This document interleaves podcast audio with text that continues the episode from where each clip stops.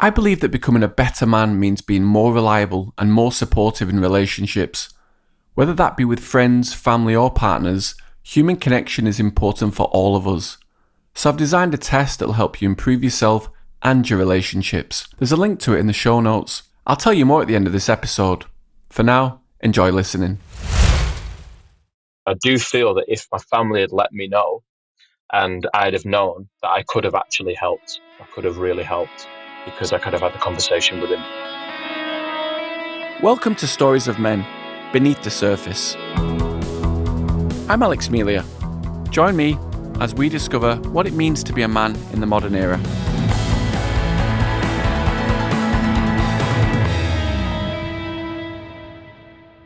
Today we're talking about loss, fatherhood, and using tragedy to spur us on.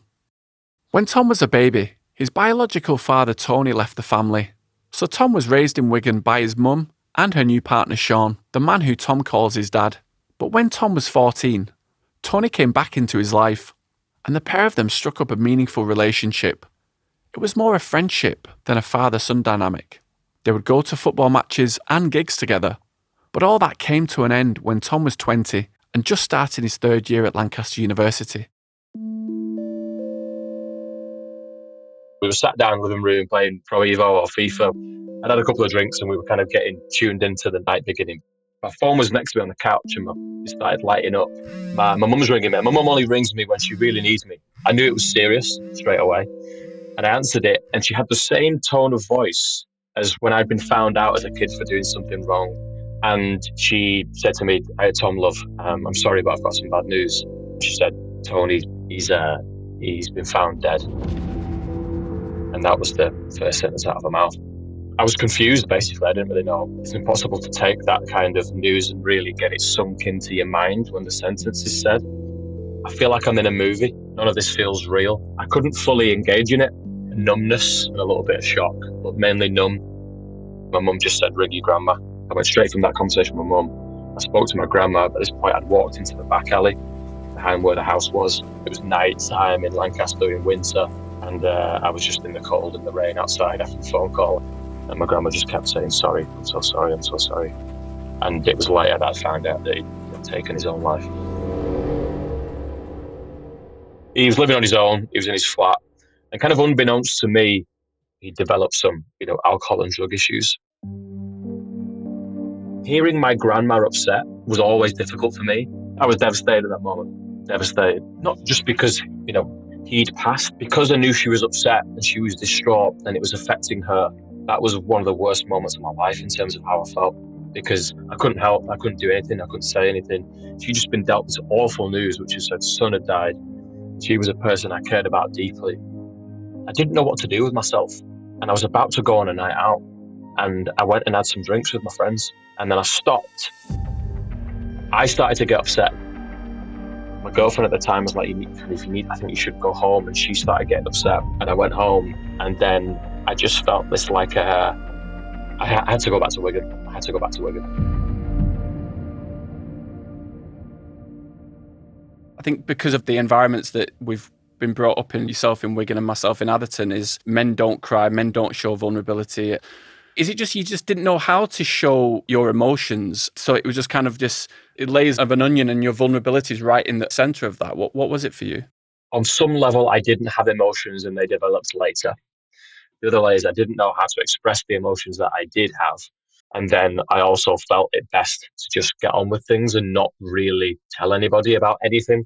And a part of me felt like I shouldn't express them because I have this dynamic where I have my dad and I have my mum, and I had a great upbringing and a fantastic life, very, very happy.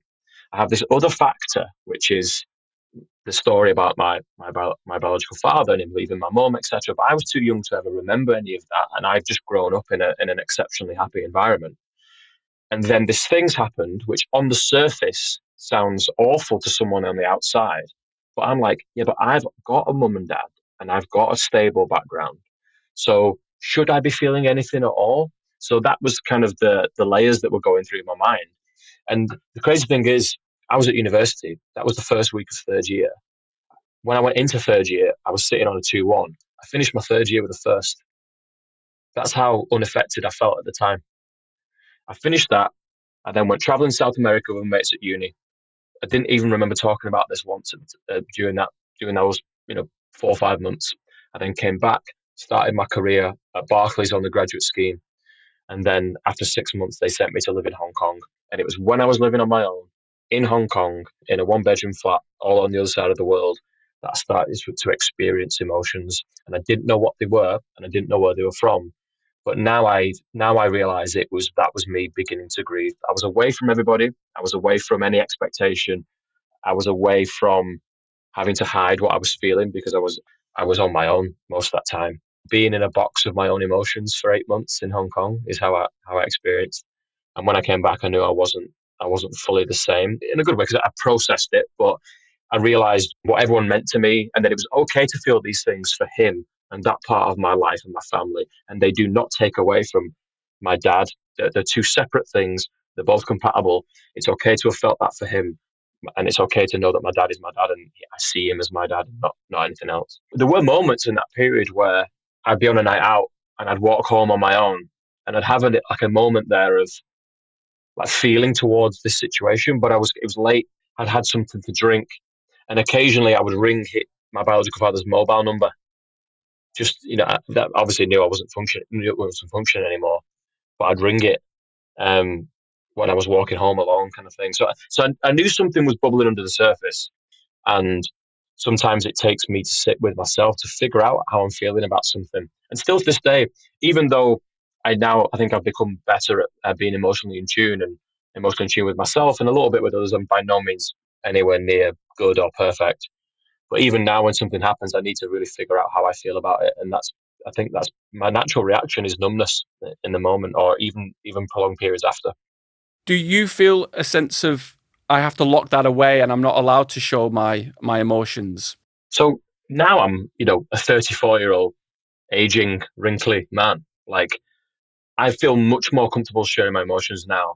Sometimes I don't have them genuinely now, and now I know that is a genuine part of me. Sometimes I, I experience them, but not the extremes or, or you know, my girlfriend will, will say that I'm like, I'm always, I, I'm always like seven, eight out of 10, you know, on the spectrum kind of thing. I'm never probably 10 out of 10. I'm very rarely like a two or a three. I'm always like on an even keel. So I, I, I feel comfortable expressing my emotions. Like, for example, when my, when my biological father's mum died, my grandma, I was exceptionally close to her you know, since from, from day dot, you know what I mean? They, and uh, my biological, my biological um, uh, father's uh, dad as well, exceptionally close to them. They was some of the greatest people you could ever meet. And when, and when they died, especially my grandma, I was, I was crying straight away, crying at the funeral. Um, I was, there was no hiding for me what I felt for that woman. You know what I mean? And I was, I was older, but I was like 27, 28 probably at the time. Um, and uh, she meant everything to me, everything to me. And uh, but I think by then I was comfortable expressing myself properly. I think, and I was more in tune with what actually affected me or not. So now, I think not that much affects me emotionally now. It's mainly family related stuff, like my close family. Um, but now I'm more comfortable expressing it when it does happen. I think, um, and it's probably because I went through that that period where I where I, I couldn't, and then it burst kind of open. What was the turning point for you to actually start unleashing the emotions that you had instead of blocking them away and then not speaking about it for a long time?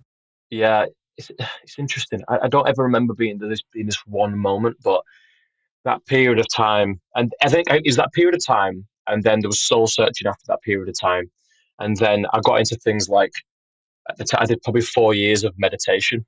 You know, after Hong Kong, um, that I was having a hard time sleeping, and I put that down to not being able to process what I was actually feeling and thinking. And I think speaking to certain friends, trying to do mindfulness practices for that period of time, helped me really think about. And that, you know, for me, meditation, I don't really do it as much anymore because I don't, I don't, I don't feel the same calling to it. It's not that I don't do anything that's meditative. I just don't do it in a formal setting like that. But I think it allowed me more time to be with myself and my own emotions. And when I was doing that for 20 minutes, the same things would come to me. The same things would come to me. And I think it just allowed my own mind to kind of just slowly piece things together and think, ah, this is fine. And you can, uh, like, you're not a bad person for feeling these things for that person. It doesn't mean these things towards that person either. And these things can all exist kind of together. And, and now it just helped me, I think, piece it together. Like like sleep helps you solve problems in a way. I felt like the meditation for those periods of time just helped my mind relax and understand what I was thinking and what I was going through. So I think Hong Kong, at the time I spent there, opened the door for me to be able to then go and do that and piece things together. I listened to an interview with Gary Neville. When his father died, he would catch himself ringing his dad and then realizing, oh, what am I doing? And it was a similar kind of thing with you that your your biological father, Tony, is in your subconscious. Yeah, yeah. Because we used to share like we'd share a lot of moments in our life with each other. There was never a father son dynamic. And that's what made it harder. Like, imagine one of your best mates just killing themselves, but there's, other, there's, there's these other like layers to it. You know, it's a complicated, you know, friend that you've got because of the family situation. He was a big part of my life in, you know, in whatever way you want to, you want to frame it. And so then he was gone when I was in those moments when I was on my own. There was a natural inclination to try and to try and speak and connect. And I still felt at that time if only I'd known, if only I'd known, that was on my, all those years that was on my mind. I think if only I'd said something, if I'd have known, and and that, I think that that played into it, uh, you know, in trying to trying to contact him in some way, even though I knew I obviously couldn't contact him. And uh, I still feel to this day, not in a looking back and regrets kind of way, but I do feel that if my family had let me know, and I'd have known that I could have actually helped, I could have really helped because I could have had the conversation with him. We'll get back to the episode in a second. Before that, I just want to say if you think this episode would be useful to a friend, send it along. You never know, it might just be the exact thing they're looking for today. And now back to the show. And it, it was such that he probably didn't talk to anybody about about what was going on. Maybe his maybe his best mate, who I who I'm still really good, really closely connected with, he was the guy that found him and that told my grandparents.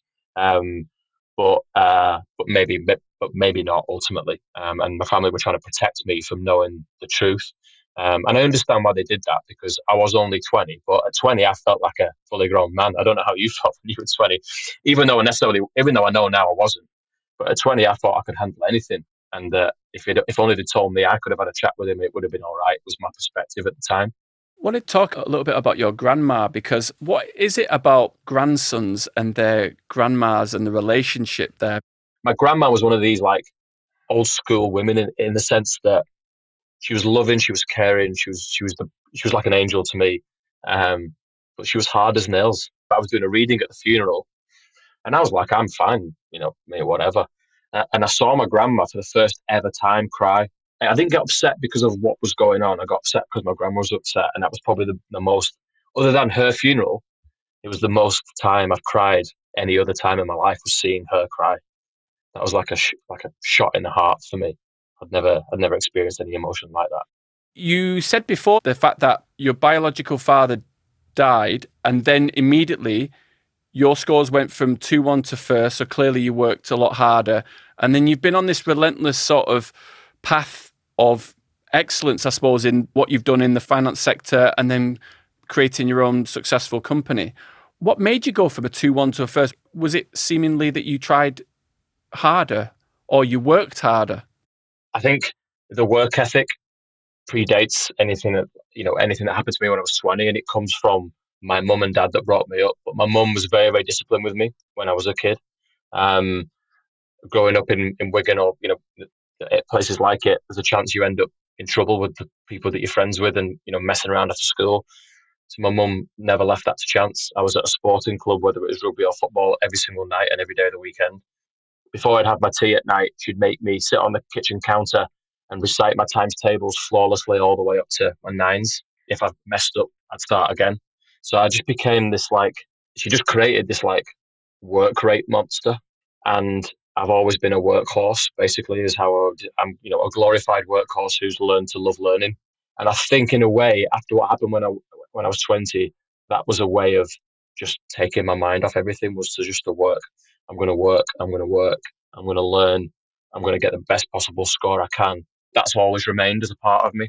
That experience did shape that because I threw myself in stuff even more.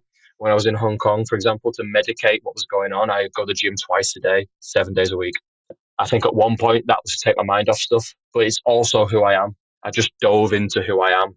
Fascinating. You've got men who deal with certain things in their life, big moments, family, friends, whatever. And you've got this, I'll go down the masculine route, or I'll go down the more feminine route. And in this situation, you went down the masculine route of, I'm going to be even more relentless. This has added fuel to my fire. But to actually take that more considered feminine route, which I don't think it should be considered feminine, but it is in, in society of I'm going to be vulnerable, I'm going to let out my emotions, I'm going to tell people how I'm feeling. Why do we not go down that route? Why did you not go down that route? Yeah, I suppose I never even thought it was an option for me. Not like a, it wasn't like I assessed the two routes and felt like, oh, society doesn't want me to go down that route. It would prefer me to go down this route. I just did what I felt was innate within me it was like what I'm doing what I'm doing and I don't even really care why. I channel my emotions or my emotional response into things that are, that are productive, they're healthy. There's a sport, there's a business. I could have easily gone drunk a lot, but that wasn't who I was. I could have easily gone and turned to drugs, but that's never been me. I turned obsessively to something else. It just so happens that that something else was constructive and useful. Mm. When I've had difficult situations in my life, when I've gone down the masculine route, I feel like it's hurt me. It's been to my detriment. So I had mm. some kind of pain in my life in 22, 23 years old. I didn't speak to my mum for about nine months. And I did the Hong Kong Marathon. And you can do a marathon or you can do an Ironman. And if your why is built on something positive or something whole about yourself, but mine was just about pain. Mine was about fighting that pain. And it was very unhealthy to do that. And actually, it just didn't it wasn't good for me. Yeah, it's interesting because I don't think I did that. I don't think I did the half Ironman or the Ironman for any wholesome reason either. I think I did it for an element of status, if I'm honest, and an element of proving to myself I can do it. And it was an awful period of my life. What was good was the day I, I did the Ironman and when I finished it, and I was proud of how I performed on that day, and I was proud ultimately of the time that I got. Mm. But I never want to do it again at any points in that training, did you have the picture of your biological father in your head? Do you think that kind of fueled the, the fire in some way? I think maybe maybe a little bit, but not in a major way. I think he would have been proud. He would have been proud that I did that. There isn't one person in my family who drives me more than the others. They're all there in my head. My grandparents and my you know my parents and my biological father. Mm. The last thread that we're going to talk about today is the biggest killer of men under 50 is suicide. When you think back to the time with your biological father, Tony, you said before that you felt that you could have had that conversation with him. Does that still come into your head now? And, and how have you have you learned to deal with that? Is it an element of acceptance? Because this is a, a massive issue in society, and, and a lot of people who do take their lives, they don't tell anybody. Yeah, they don't tell anybody. It, it, it still annoys me and it still frustrates me. Less than it did, you know, because of time. But I felt mature at 20, you know, and I felt like I could have had that conversation because I understand him. I do understand him deeply. Even I, even though I only really knew him for a short period of time, I felt like I have a really good understanding of him, and I felt like as a consequence, I could have at least had a conversation with him, and and that maybe it would have never changed anything ultimately, but it would have taken that away from from what if, you know what I mean? So I feel like if I have children, which I which I want to do, I will treat them like like adults. Um, and uh, well, I'm not going to tell them everything about every single little thing. But this was a this was a big thing that was going on that I felt I deserved to know. But maybe he didn't want me to know. I don't know that. Maybe he was the one driving, you know, the silence on it. And if that's the case, then there's nothing I could have done. The alcohol for a lot of people is like a numbing agent. Did you ever find out what that what he was using the alcohol for? I think it, I think it was a numbing agent and, and what he was numbing really was was what had happened to him in, in, in his life after he'd left me, basically. Um, so what what what had happened was he'd obviously gone. Um, he'd left my mum for for uh, another woman. They then settled down and, and and got married and had a kid, and then that woman had left him uh, later on, and he'd and it and he'd left Wigan and gone lived away. And in his mind, he'd sacrificed his whole life in in Wigan for this new marriage, and then that had gone away from him and he was left with nothing basically and so he wasn't left in a family kind of unit and that was what affected him um, and so it's understand in a way it's understandable how that would affect someone emotionally. So it sounded like he lost his purpose. He'd lost his purpose, and I think he felt like he'd risked everything for this new thing, and the new thing hadn't worked out, and now he was left with neither. You know, so and he probably came, probably an element of him came back to Wigan and saw me with my family and with a dad and happy that made him realize that he'd missed that bit. You know, and he was never going to be that. You know, for me, I don't know that for sure, but I mean, it's, mm. it's hmm. natural that he probably would have felt like that in some way. Seems like you had a really strong connection and still do with your father, Sean. The reason why I've never really talked about this, you know, publicly or you know before is because I'm protective of my dad's feelings because he's honestly the greatest man I've ever met, and I'm very fortunate that I've met him and he's also my dad, and I mean that at the bottom of my heart. He's the greatest thing that ever happened to me, me and my mum, and especially at that moment in time when it were just us two. So, if there's one part of this conversation that gets me emotional, it's talking about him because he means so much to me. He stepped in when all that happened. He was helping organise the funeral of my biological dad. He helped sort his estate out. He helped sort out all sorts of things. Like it's just the selflessness of him, the humour. He's the first person I ring if I have good news, if I have a problem, and that's just testament to the man. He's a, he's an absolute colossal man. What what have you taken? What have you taken from your father, Sean? I think he he's the kind of guy that if I rang him now and said, "I need you to come and come and do this for me," he'd just drop whatever he's doing. He'd be there in a second. Now he's retired as well. I've become so much closer to him because we we spend more time together. We share the same humor, and I think we share a lot of outlook on life and, and outlook on the world. And my, I think, calmness comes from him, and I think he is the he is also like the ultimate family person, and I think that comes from him too. Um, and he was the one when I told my parents about going starting a business. He was supportive, and during the hard times that we've experienced with the business, which you do when you start a business, he's been the one who's like, you know, nothing ventured, nothing gained. Like you, you, you carry on, you can, you know, you can do it, kind of thing. What's the last thing today is what's the pinned tweet that you've got on your Twitter page?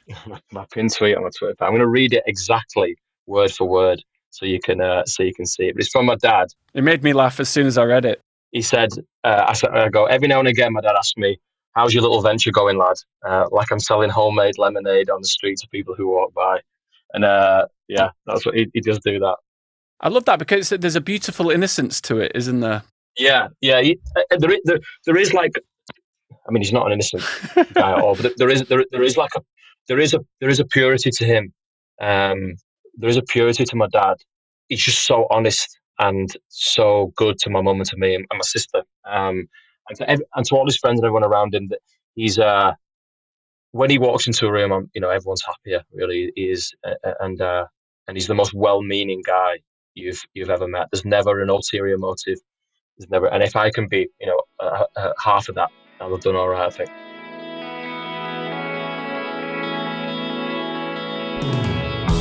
It's undeniable that there's a unique bond between father and son.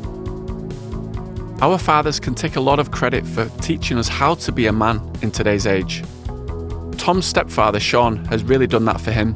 I've had a fairly similar situation to Tom where I've got two fathers. My stepfather has been with me since I was pretty much born, and my biological father I see every two to three years, who was more like a friend. I really respect the way that Tom was able to hold and honour both relationships in his life, and that when his biological father Tony came into his life, he didn't substitute his stepfather Sean for him. For me personally, with my own biological father, I felt like because I only saw him every two to three years, it was like the shiny object syndrome or the novelty factor of being able to play football with him, do things with him. But really, the day in, day out fatherly duties were done by my stepfather. The relationships in our life don't always appear how we're conditioned to think they should. Father figures are not always as they look on TV. There's room in our lives for all sorts of different male role models. After knowing Tom for a few years now, I've always respected his work ethic. He's an incredibly goal driven guy, and I've wondered what was the motivator for him, what really drove him to be who he is. And I only knew just as we were about to record this podcast that this had happened to his biological father. This then immediately made me think that he was driven and motivated because of the death of his biological father. As Tom did, and like a lot of men do when loved ones in our lives die, we push and grind in our work even more so. Is this really the healthiest thing that we could be doing? Or could we just give ourselves some time and space to breathe and just to be? instead of do, and not just throw ourselves into work and distractions, so that we can really feel those feelings and grieve for our loved ones properly.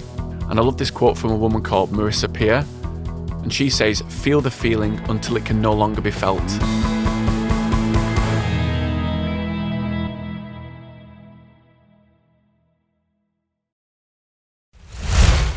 Before you go, I need to tell you about our man test. Because as men, we can struggle to forge strong relationships, often by being bad communicators. I've definitely been there. This podcast is about helping you better understand who you are as a man to become the best version of yourself. And the team and I have designed a simple quiz for you to discover more about your identity as a modern man. It takes less than three minutes to complete, and it's going to help you establish better relationships and form stronger connections. Whether that's with your partner, friends, or co workers, the Man Quiz is going to help you become more trustworthy, reliable, and dependable in all your relationships. Find the link to the quiz in the show notes now. You never know, you might just learn something new about yourself that you didn't know before.